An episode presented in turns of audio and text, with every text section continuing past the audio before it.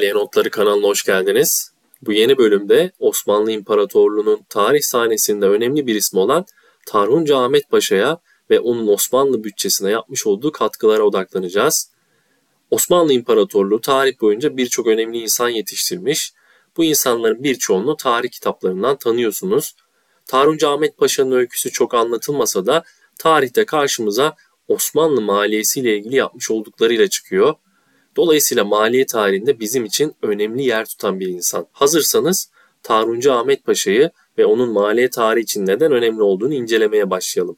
Taruncu Ahmet Paşa 4. Mehmet saltanatında 20 Haziran 1652 21 Mart 1653 tarihleri arasında 9 ay 21 gün sadrazamlık yapmış bir Osmanlı devlet adamı.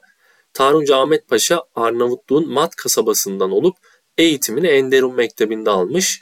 Silahtar Bosnalı Musa Ağa'nın 1633 tarihinde Mısır valiliği ile saraydan çıkması sırasında o da Kapıkulu süvariliği ile saraydan çıkmış. Önce Musa Paşa'ya sonra da Hazarpare Ahmet Paşa'ya ketüdalık etmiş. Yani üst düzey devlet görevlisinin bir yardımcısı olarak çalışmış. Daha sonra Paşa önce Diyarbakır sonra Mısır valiliğinde görev almış. 1651 yılında ise İstanbul'a gelmiş. Tabi Paşa yetenekli biriymiş. İstanbul'a döndüğü zaman sadrazam olan Gürcü Mehmet Paşa, Taruncu Ahmet Paşa'nın büyük yetenekleri dolayısıyla sadrazamlıkta kendine rakip olabileceğini düşünmüş. Önce Mısır eyaleti hesaplarında bulunan bazı hatalar dolayısıyla Taruncu Ahmet Paşa'yı Yedikule'de hapse göndermiş.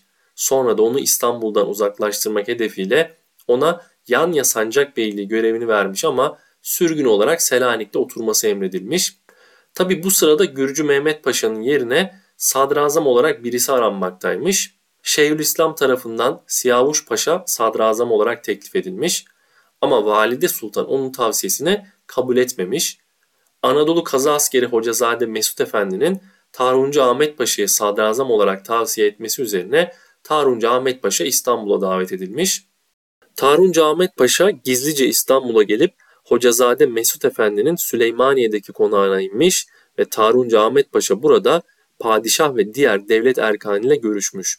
Bu görüşmelerde Tarunca Ahmet Paşa devletin problemli işlerini o zamanlarda Girit sorunu, donanma sorunu ve maaş sorununu bazı şartlarla uygun şekilde çözümlemeyi taahhüt ederek kendinin üzerine eğileceği sorunları da açıklamış. İki taraf da önemli sorunlar üzerinde anlaşınca 19 Haziran 1652'de Taruncu Ahmet Paşa sadrazam olarak tayin edilmiş. Taruncu Ahmet Paşa hazine açığını kapatmak, para değerindeki istikrarsızlığı kaldırmak, gümrük gelirlerini arttırmak, saray ve tersane harcamalarını azaltmak ve yolsuzluğu önlemek için gayet ciddi ve dürüstlükle gece gündüz çalışmaya koyulmuş. Yeni vezir azam donanma ve mevacip masrafları için akçenin değerini düşürmeyi düşünmemiş Zira seleflerinden Melek Ahmet Paşa zamanında Defterdar Emir Paşa'nın devalüasyon girişimi 1651 yazında büyük karışıklığa yol açmış. Matbaa, tersane, tophane ve arpa eminlerin hesaplarını maaşlı askerin defterlerini inceletmiş Taruncu Ahmet Paşa. Padişahın kendisine vermiş olduğu miri malı yani devlet arazisini tahsiline ilişkin fermana güvenerek sarayda valide sultan da dahil hiç hatır ve gönüle bakmamış, Öyle ki rüşvet kapılarını kapatmış ve saraydan gelen emirler, etkiler ve tavsiyeler kararlarını hiç değiştirmemiş, gümrükleri, mutfak ve tersane giderlerini denetleyerek suistimali de önlemeye çalışmış Tarhuncu Ahmet Paşa. Bütçe açığını kapatmak için devlet memurlarına kayıt vergisi koyması, mesken ve değirmenlerden vergi alması büyük tepkilere yol açmış. Zehamet, has ve başmaklıkların fazlasını mirileştirmiş, bazı mülklere el koymuş ve geçmiş dönem bütçe çizelgelerini incelemiş, fiyatları düzenlemeye çalışmış. Bu uygulamaların yanında varlıklı kimselerden ve Divan-ı Hümayun Erkanı'ndan imdadı hazine adı altında yardım toplama kararı alması da büyük tepkilere yol açmış. Hatta Yeniçeri ağası Süleyman Paşa talep edilen 150 keseyi vermek istemeyince görevden alınmış. Onun döneminde Osmanlı Devleti'ne ilk defa devletin gelirlerini ve harcamalarını ayrıntılarla öğrenip bir devlet bütçesi hazırlamak için bir kurul oluşturulmuş. Bu kurul 1643 ile 1652 yıl arasındaki yaklaşık 10 yıl için devletin defterlerini incelemiş. Ayrıca Osmanlı Devleti maliye sistemini ilk kez olarak gelecek yıl için yani 1652 yılında başlayan yıl için Tahruncu bütçesi adı verilen bir bütçe defteri hazırlanmış.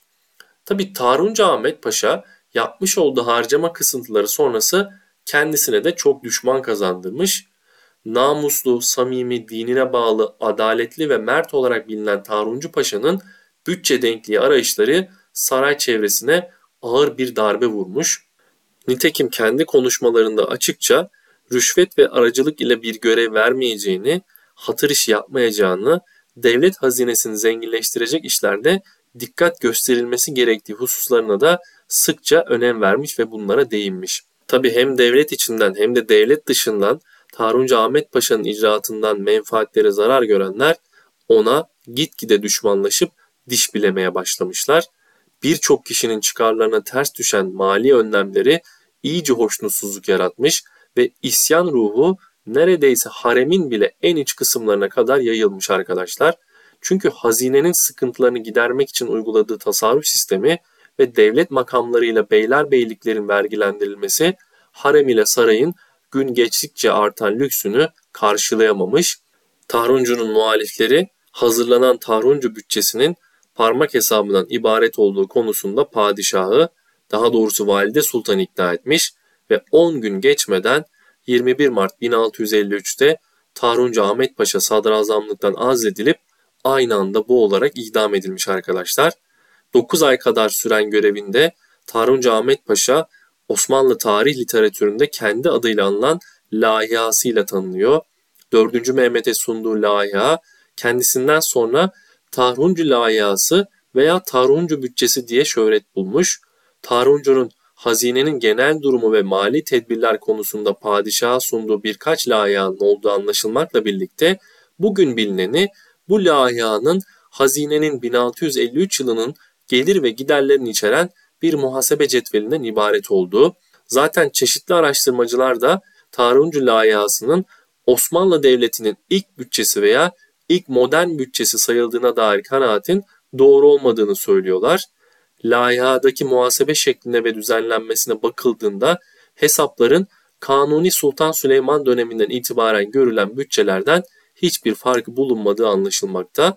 Öte yandan gelir ve giderlerin tahmini olarak hesaplanması bakımından laiha modern bir bütçe örneği gibi görünse de aslında bu özellik sadece Tarhuncu bütçesine mahsus değil.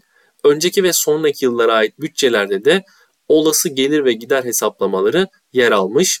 Tarhuncu Ahmet Paşa bütçesini öne çıkaran ve uzun zaman ilk bütçe düşüncesiyle bakılmasının temel nedenleri 17. yüzyıl bütçelerinin uygulama bakımından belirsizliği ve bir süre hazine gelir gider hesap cetvellerinin çıkarılmamış olması aslında. Ancak tabii ki bu onun yapmaya çalıştıklarını küçültecek bir şey değil arkadaşlar. Günümüzde devletin kaynaklarını nasıl kullanması gerektiğine ve bir bürokratın nasıl olması gerektiğine yönelik önemli bir örnek Taruncu Ahmet Paşa. Osmanlı'nın zor zamanında önemli ama riskli bir makama gelerek sadece 9 ay içerisinde ismini Türk maliye tarihine yazdırmış birisi. Evet bu podcast bölümünde Taruncu Ahmet Paşa'nın hikayesini dinlediniz. Bu bölümde Çiçek ve Dikmen'in klasik dönem Osmanlı devlet bütçelerinin karakteristik özellikleri Tarhuncu Ahmet Paşa bütçesi ve Eğilmez'in Tarhuncu Ahmet Paşa'nın bütçesi yazılarından destek aldım. Ayrıca TDV İslam Ansiklopedisi ve Wikipedia'dan da yararlandım. Beni dinlediğiniz için teşekkür ediyorum. Bir sonraki bölümde görüşmek üzere, hoşçakalın.